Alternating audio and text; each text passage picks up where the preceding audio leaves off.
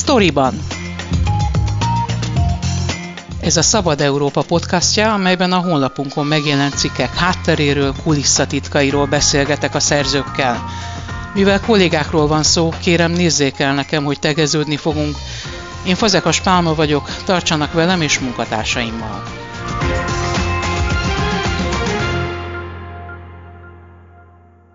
Nem hallunk róluk. Kikoptak a háború kirobbanása óta eltelt egy és egy negyed évben a hírekből, mint ahogy a háborús hírekre sem igazán kapja fel ma már senki sem a fejét Magyarországon. Pedig több tízezer ukrán menekült él itt, főként nők és gyermekek, hiszen a férfiak otthon harcolnak. Igyekeznek normális hétköznapokat teremteni egy teljesen abnormális helyzetben, és ebben elsősorban a civil szervezetek segítségére számíthatnak. Ukrajnából érkezett menekültek és segítőik szólalnak meg Bihari Ádám videóriportjában, a Szabad Európa szerkesztő riportere a sztoriban vendége. Beszéltél olyan civil segítőkkel, akik orosz állampolgárok, vagyis az agresszor ország állampolgárai, ők hogy élik meg ezt a helyzetet, és mi motiválja őket abban, hogy segítsenek? Nehezen élik meg. Tehát, hogy a riportból is kiderült, ott nyilván látni, hogy hogyan is nyilatkoznak erről és amikor szóba kerül a felelősség, mindössze állampolgárok nem is élnek Oroszországban, tehát nem igazán gondolom, hogy lehetne vitatkozni arról, hogy nekik mekkora a felelősségük ebben az egészben, de mégis érezni, hogy, hogy nyomja a vállukat. Nem is szívesen beszélnek, nehéz volt erről kérdezni őket, inkább arról beszéltek sokkal szívesebben, hogy hogyan segítenek, mik azok a gyakorlati problémák, amiben mondjuk tudnak segíteni diákoknak, vagy éppen azoknak, akiknek tolmács tolmácsolnak, és ez az, ami nem úgy beszéltek róla, hogy mi itt vagyunk, és mi segítünk annak ellenére, hogy, hanem abszolút a praktikum szempontjából, tehát, hogy így szoktam tanítani őket, a magyar az nehéz nyelv, ezt ugye az a tanárnő mondja, aki orosz,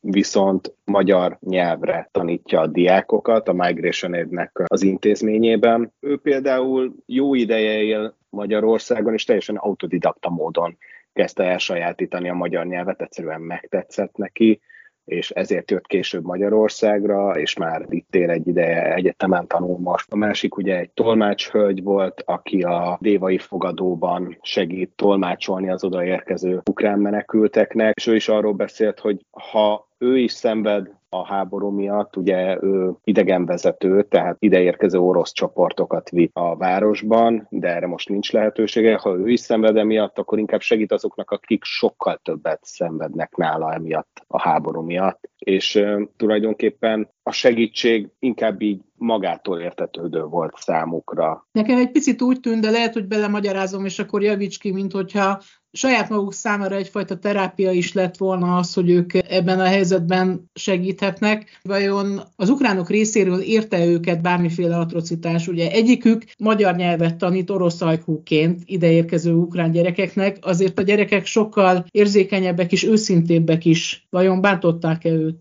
Bántani semmiképp sem bántották, tehát atrocitásra nem került sor. Ő azt mondta, hogy a nagyobbak, tehát akik már picit jobban képbe vannak azzal, hogy mi történik az országaik között, miért dúl ez a konfliktus háború. Ők mondták egyszer-kétszer kérdőre, hogy orosz mit akar tőlünk, miért van itt, miért ő tanít minket magyarul, de a kicsiktől például egyáltalán nem kapott ilyet, és ugye főleg kicsiket tanít most, és a, a nagyok közül is csak néhányan, de nem támadólag inkább, inkább felmerült a gyerekekben ez a kérdés, hogy oroszok azok, akik most éppen elfoglalják a házainkat és bombát bombázzák az ismerőseinket, nem tudják annyira összerakni, hogy akkor hogy kerül ide valaki, aki szintén orosz, ő viszont segít nekünk. De szerintem ezt abszolút lehet jól kezelni, vagy ő jól kezelte.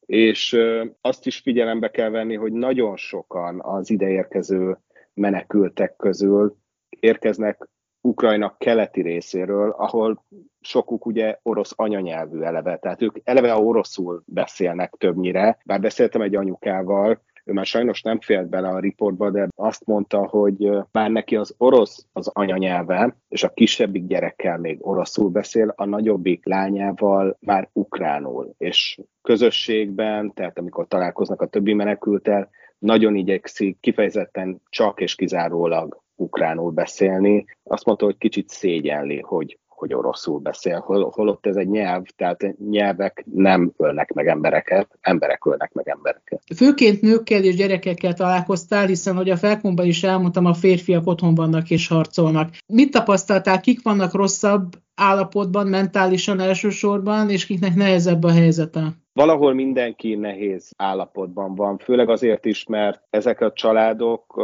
egy bizonyos életszínvonalat tartottak fenn Ukrajnában, eljöttek onnan, és hogyha valahonnan elmenekül az ember, a menekülés során rengeteg erőforrását fel kell élnie, most itt nyilván a pénzre is gondolok, de ott kell hagyni az egész életét, lakást, kocsit, minden egyebet, mert egyszerűen nem tudja mozdítani ezeket, csak a legszükségesebbeket, és nyilván, hogyha hogyha sokkal kevesebb az élethez szükséges eszköz van a kezedben, akkor egyre rosszabbul érzed magad, mert egyre nehezebben élsz. Igaz ez akkor is, hogyha nem különösebben gazdag, hanem mondjuk középrétegből vagy alsó középrétegből származó emberekről van szó. De lényeg az, hogy itt van egy lecsúszás majdnem mindenkinél. Nyilván sokan próbálnak, sőt sokan dolgoznak is, tehát olyannal is találkoztam, aki talált munkát, vagy az ottani cég, ahol még kint dolgozott, az egy nemzetközi cég, és akkor itt szereztek neki munkát, és nagyjából próbálják ugyanazt a szintet fenntartani, de elkerülhetetlenek a veszteségek minden szinten, és ehhez még hozzájön a háború miatti trauma. Beszéltem olyan iskolás kislányjal, alsós, talán 9 vagy 10 éves, aki azt mesélte, hogy amikor menekültek a városból, akkor az ő autójukra is tüzet nyitottak. Ezt végigélni ilyen kisgyerekként, így elmondva is nem jön át ebből semmi. Tehát az milyen érzés, hogyha az emberre lőnek, vagy fenyegetve érzi magát, vagy akár hosszabb ideig. Fennáll ez a fenyegetés, és nem is történik közvetlen atrocitás, ez, ez elképesztően roncsolni tudja főleg egy gyereknek a lelki állapotát. Én úgy látom, hogy az idősek egy picit más állapotban vannak, ez többek között azért egy picit talán mert ők fatalistábbak, ők már nagyon sok mindent láttak, ugye aki Ukrajnában él, hosszabb ideje generációk óta családok, azok az elmúlt 120 évben iszonyú szenvedéseken mentek keresztül. Úgyhogy bennük már valószínűleg van egy ilyen kialakult, adaptált viszony az ilyen helyzetekhez. A fiatalokon, én főleg a gyerekeken én ezt jobban éreztem. A nők pedig azért, mert ugye a férjük nélkül érkeznek a legtöbb esetben, és hirtelen egyedül kell helytállniuk. Ez akkor is így van, hogyha nem egy hagyományos konzervatív családmodellről beszélünk, ahol a férfi a családfenntartó, és akkor ez így meg úgy működik. Egy, egy modern felfogással is, hogyha valaki hirtelen egyedül marad, és helyt kell állnia minden téren, gyereknevelés terén, hogy egyáltalán el tudja látni a gyerekeit, és közben intéznie ezer millió ügyet, és még esetleg dolgoznia is kell, ez óriási feladat, és ez agyon nyom tudni szerintem bárki. Korábban többször adott nekünk interjút Hardy Lilla, aki a Cordélia Alapítványnak az alapító orvos pszichiátere, ez az alapítvány is az első között volt kint a pályaudvaron, amikor kirobbant a konfliktus, és nagy hullámban érkeztek a menekültek, és ő is arra hívta fel a figyelmet, hogy a gyökérvesztés az egyik legnagyobb trauma, ami egy ember életében lehet, tehát az, hogy, hogy elveszíti a, az otthonát, a, a hazáját, menekülnie kell onnan.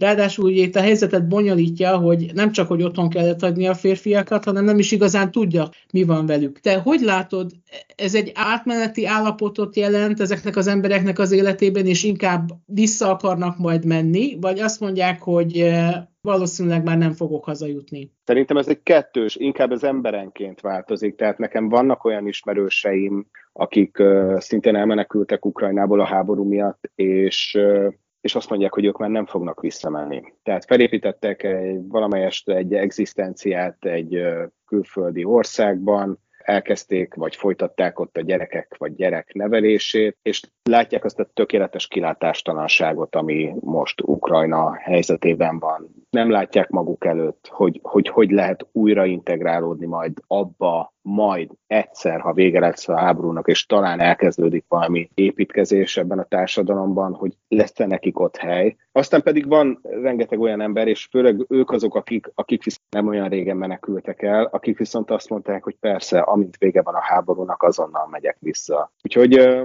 itt van egy ilyen kettőség, és a, a menekült lét, amit az előbb mondtál, ez a bizonytalanság, ez tényleg egy folyamatos kísérő jelenség, főleg azoknak az életében, akik a riportban szerepelnek, és. Lehet, hogy már albérletben élnek, de az is lehet, hogy menekült szálláson, nem tudják, hogy mi lesz holnap, csak azt tudják, hogy itt mondjuk holnap is adnak ebédet, de itt nagyjából meg is áll a bizonyosság nem látják a jövőjüket, ez a gyerekek pszichéjére megint nagyon romboló hatással tud lenni. Én egy pillanatra kaptam csak belepillantást abba, hogy milyen érzés menekülni, ugye, amikor kint voltunk Kievben, és az invázió megindítása előtti napon érkeztünk, és egy hétig voltunk kint, és utána rettenetes körülmények voltak a pályaudvaron, és nagy nehezen sikerült feljutni egy vonatra, de ezt most csak azért mondom, ez összehasonlíthatatlan azoknak az embereknek a menekülésével, akik mindent ott hagytak, hiszen mi csak oda mentünk, aztán visszajöttünk. De annyiból hasznos tapasztalat volt, hogy látja az ember, hogy tehát mi is 24 órán keresztül utaztunk Kievből Budapestre. Ez nagyon megterhelő, és ez még csak a Kiev-Budapest, tehát aki keletről jött, az napokon keresztül utazik, nagyon megterheli a szervezetet, nagyon megterheli a lelki állapotát is az embereknek, és aztán ugye erről is beszél a Vöröskereszt Szabolcs megyei igazgatója, hogy amikor megérkeznek, átlépik a, az ukrán-magyar határt, akkor van az az első pillanat, hogy fellélegeznek, és egy picit össze is omlanak, tehát akkor megint össze kell rakosgatni őket, és úgy tudnak tovább menni a céljuk felé. Nagyon megdöbbentő volt a riportodnak az a része, amiben arról beszél egy tolmács, hogy mennyire nincs semmiféle terve, stratégiája az államnak, hogy megtartsa azokat a szakembereket, akikből itthon is hiány van. Szakápolókról, orvosokról van szó. Ugye itt nyelvi nehézségek vannak, többsége nem beszél jól angolul, Viszont a szomszédos Ausztriában ezzel szemben számol be ő erről, kapnak rögtön lakást, kapnak anyagi támogatást, hogy eh, meg tudjanak élni addig, amíg a nyelvtudások olyan szinten lesz, hogy el tudnak helyezkedni. A riportodból is az derül ki, hogy inkább civil szervezetek segítenek most ezeknek a menekülteknek, kevésbé van képben az állam. Mit kapnak a civil szervezetektől, alapítványoktól, és mit kapnak az államtól? Hát ezt ugye láttuk, mindenki láthatta szerintem az invázió megindítása utáni első pár hétben, hogy a civilek, tudom, szerintem 24 órával vagy 48 órával később már ott voltak a pályaudvarokon, és segítettek az érkezőknek. Amikor visszajöttünk, én másnap már kimentem a pályaudvar, és megnéztem, hogy mi a helyzet, és akkor már egy viszonylag kiépült, de, de teljesen civil infrastruktúra volt arra, hogy adjunk nekik valamit, segítsünk nekik eligazodni, akkor visszük őket a szállásra, szállást kerítünk nekik, és én nem láttam sehol az állami jelenlétet, leszámítva természetesen a, a hatóságokat, tehát a rendőrség mondjuk kint volt, a katasztrófavédelem emberei segítettek, de nem volt egy átfogó terv, és az az érdekes ebben, hogy én pont egy héttel az invázió kezdetét megelőzően a kormányinfon feltettem Gulyás miniszter úrnak a kérdést, hogy fel vannak-e készülve több tízezer menekült érkezésére. És akkor jött a megnyugtató válasz, hogy egyrészt nem lesz háború, legalábbis, hogy ők a békéért dolgoznak, másrészt pedig természetesen több különböző forgatókönyv volt, de erről nem akart beszélni, mert hogy nem akar hangulatot kelteni. Úgyhogy amikor én a pályaudvarokon azt láttam, hogy civil jelenlét van abszolút, akkor ez még, ez még tartott szerintem hetekig, és egy hónappal az invázió kitörése után nyitották meg a bokcsarnokot, azt nem értem, hogy az az infrastruktúra miért nem állt készen másnap, mikor arról beszéltek korábban, hogy abszolút fel vannak készülve mindenre. Hogy mit adnak a civilek, most jelen pillanatban, ugye kicsit több mint egy évvel az invázió kitörése után, még mindig nagyon sok minden. A média figyelem is, meg az emberek figyelme is már nagyjából ez volt a riport egyik motivációja, hogy nézzük már meg, hogy mi történik, mert nem nagyon lehet most róluk hallani. Ezért is az a címe a riportnak, hogy láthatatlanok, láthatatlan menekültek. A civil szervezetek, akikkel én beszéltem a riportban, három legfontosabb terület van, amiben a menekülteknek szükségük van segítségre, ugye az oktatás a gyerekeknek, az egészségügyi ellátás nagyon fontos, és a lakhatás. Ebben a háromban segítenek leginkább, és az ügyintézésben, ami sokszor óriási probléma, és ez az, amiben az állam valószínűleg nem is túl nagy anyagi befektetéssel rengeteget tudna segíteni, hogy egyszerűen kommunikál ezekkel az emberekkel, elmondja, hogy mit, hogyan kell csinálni, azért, hogy ők mondjuk integrálódni tudjanak, vagy adott esetben tovább tudjanak menni. És ezt a kommunikációt hiányolta sok civil, vagy hiányolja jelenleg is, de nem csak a menekültek felé, hanem mondok egy példát, az egészségügyi intézmények felé, tehát hogy bemegy egy ukrán menekült egy egészségügyi intézménybe, és nem rossz indulatból, hanem mert egyszerűen nincs tisztában, nem kapta meg ezt az információt az ott dolgozó egészségügyi szakdolgozó, és azt mondja, hogy hát akkor ennyibe meg ennyibe fog kerülni ez a műtét, holott ingyenesen jár és ez, ez tömeges, tehát ez nem egy-egy eset, hanem rendszeresen előfordul a mai napig. Tervezed-e valamilyen formában folytatni a témát? Mindenképp szeretném egyrészt követni azoknak a helyzetét, akikkel beszéltem, különösen Huszámnak, ugye ő az a Líbiából Ukrajnába menekült, később ugye az invázió miatt az ukrán feleségével Ukrajnát is elhagyni készülő menekült, akivel szintén beszéltem. Ugye a felesége, amikor beszéltünk, akkor volt a nyolcadik hónapban, tehát hamarosan meg fog születni a kisbabájuk. A felesége viszont Kanadában van már, ő megkapta a vízumot, Huszám viszont nem. Tehát az, hogy apaként valaki nem lehet ott az első gyereke születésénél, az, az borzalmas lehet, meg ott van a, a felesége több ezer kilométer, és nem tud rá vigyázni. A felesége ugye egyedül van, nincs ott kint családja. Szeretném megnézni majd, hogy az ő sorsuk hogy alakul mindenképpen. De a menekültekkel is fogunk még foglalkozni, ez egészen biztos.